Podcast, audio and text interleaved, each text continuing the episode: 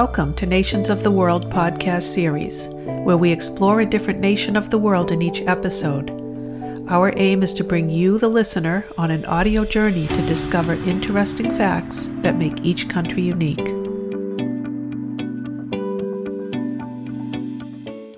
Hello, welcome to Nations of the World podcast series. This little episode is a one year summary. I've been asked why I started this podcast on Nations of the World. I don't even need to take my time answering. It was really easy. I wanted to learn more about people, culture, and places, and I didn't want to hear people's opinions or debates. So I went looking for a podcast that I could subscribe to like that. But guess what? There wasn't one. That's when I decided to start one of my own. If I was looking for something like this, then surely others were too. Why should we care about people in other parts of the world? Because we're all interconnected in many ways. What we do in one part of the world can affect the lives of others all the way on the other side of the world. That includes the way we treat the environment, beneficially or harmfully. That includes how we contract diseases all across the globe from one another. That includes how we find cures for diseases and share that information with others to benefit them as well as ourselves.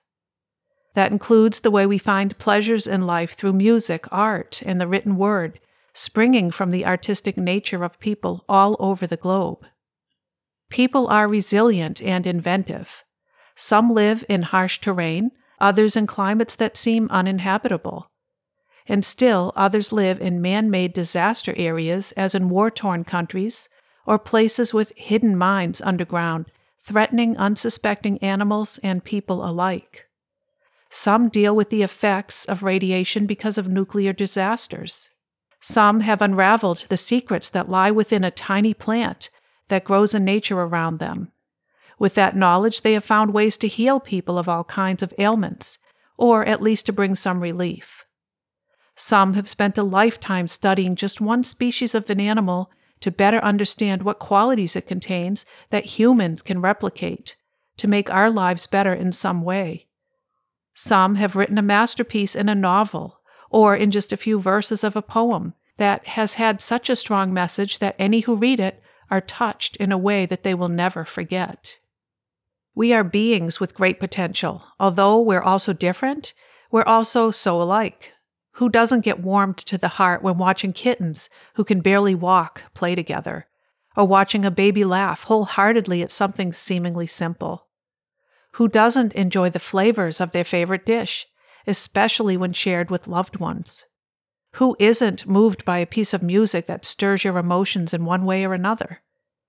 Who doesn't connect with a beautiful place in nature, such as an ocean beach with soothing waves, a majestic snow capped mountain, or a field of wildflowers gently swaying in the breeze?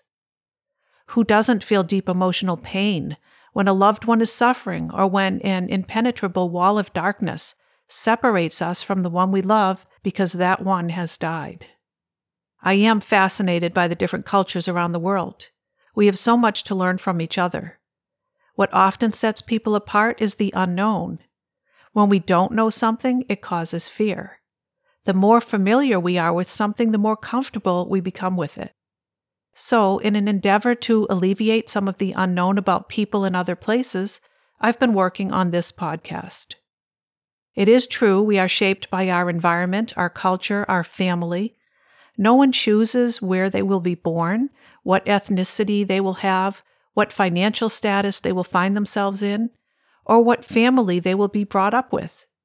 Basically, we are all dealt a hand, and we need to determine the best way to play it as you are playing your hand, get to know the people sitting at the table who are also playing their hands. Their strategy may be better than yours, it may not, but know that they are human too and that we all share the same world. This short bonus episode marks my one year anniversary of starting this podcast. I have some exciting milestones I thought I could share with my listeners. There are people from 100 countries listening. There have been over 5,000 downloads. There are now over 700 downloads a month. There was one day when every episode was downloaded at least once. That was when there were 23 published episodes. I have two upcoming goals that I hope to achieve in the near future. First, I want to finish the website design that I've been working on and to bring it online so that I have the flexibility to add new articles and a blog. It will replace the very basic website I currently have up. This will make it easier to interact with my listeners. I want to hear what you like or don't like. I want to hear how I can make the show better. Second, I want to interview people from different countries in a series of episodes I will call A Day in the Life. This will bring you through a typical day for someone from a country that I will be featuring. You will learn about their daily activities from the time they wake up to the time they go to sleep at night. I think it'll be so enlightening to walk in someone else's shoes via a personal interview. I hope this short bonus episode, Why Start a Podcast on Nations of the World, gives you some insight into this project and you have a better understanding of what I set out to achieve. I also want to sincerely thank you for sharing this journey with me. Just the fact that you take the time to listen to any of my episodes gives me the incentive to keep working on this project. Stay tuned for my next bonus issue What Does It Take to Publish Nations of the World podcast episodes? Do you know anyone else who might enjoy this podcast? If so, please share a link to my show. Now, I'd like to share a personal experience with you we received a Ukrainian family of three into our home in Sweden in mid April of this year, 2022. They're from the city of Mariupol. Like people in other cities, they heard news of and heard the shelling getting closer, but still didn't think it would really reach them. When it did, their apartment building, along with many others on their block, was shelled. Some of it caught on fire, and for the rest, the windows were blown out. Their apartment was on the fourth floor. They and the others tried to remain in their apartments just like it was, but the temperature got down to 5 degrees at night, or minus 15 degrees Celsius. After a couple of days, they went to the basement of the building, where there were many people and animals trying to stay safe and warm, or at least warmer, and the bombing was unending. They haven't spoken much about what they saw, but the experience of living three weeks in the basement was awful. They all lost a good deal of weight. The 16 year old boy lost 6 kilograms or 13 pounds. They started in the basement with two meals a day, and as supplies ran low, they went down to one. They knew of many others living in basements around their city, and they said that they were some of the more fortunate ones because they had a good deal of water. They could take it from the water heaters in the building. After three weeks of living in the basement, they made their way to the Russian border. They chose to come to Sweden, and the best way to do that was to go through Russia.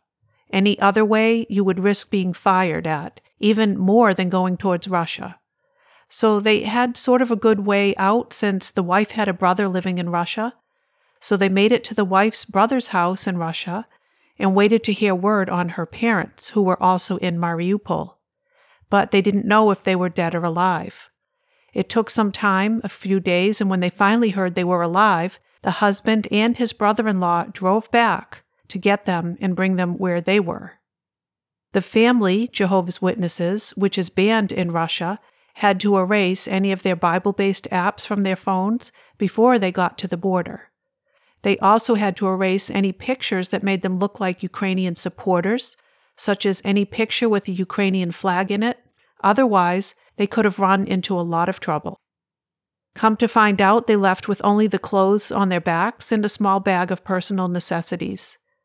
They arrived in Sweden with a duffel bag each, which they received along with some extra clothing from other Jehovah's Witnesses they met while en route through Russia and into Estonia. Unfortunately, they had to leave their cat behind. They've shared pictures of him, and he's a beautiful Siberian who they had as an indoor cat, and he enjoyed walks around the neighborhood on his leash. It was a difficult decision for them to leave him behind. So very sad. After leaving their relative in Russia, they traveled to a couple of more cities in Russia and then to Estonia. From Estonia, they took a 16 hour ferry to Sweden, and that's where we picked them up. They still don't have contact with a lot of their friends in Mariupol, since the communications infrastructure is nearly wiped out. I don't know how long they'll be with us. They've registered through the migration office here in Sweden. After some time, they will get housing and some support from the government. The parents are both going to look for work. I'm just so glad they were put with us. We were really happy when they came, and their native language is Russian. That's true for many Ukrainians. Our family can speak a little Russian, so it has been nice being able to communicate with them. They're very grateful for all the support that they have received. I hope you've enjoyed this personal experience. Next time, we'll learn about a country with 36 indigenous people and 37 official languages. It has the world's largest salt flat. Besides supplying salt, it contains several other minerals of use. It is so large that after it rains, the standing water becomes the Earth's largest mirror, making it ideal for calibrating the altimeters for Earth's satellites. Nearby, you will find the Hotel de Salade, built entirely from salt blocks, including the interior and the furniture. This country is also home to what was known as the Death Road, the world's most dangerous road in the 90s. Please be sure to subscribe to Nations of the World podcast series so you won't miss my next episode, Bolivia. Gaining knowledge about other people and their culture is often the best way to understanding who they are and why they do things a certain way. This in turn can make us less fearful of differences and hopefully more accepting. Let's face it, we're all human and we all share the same world.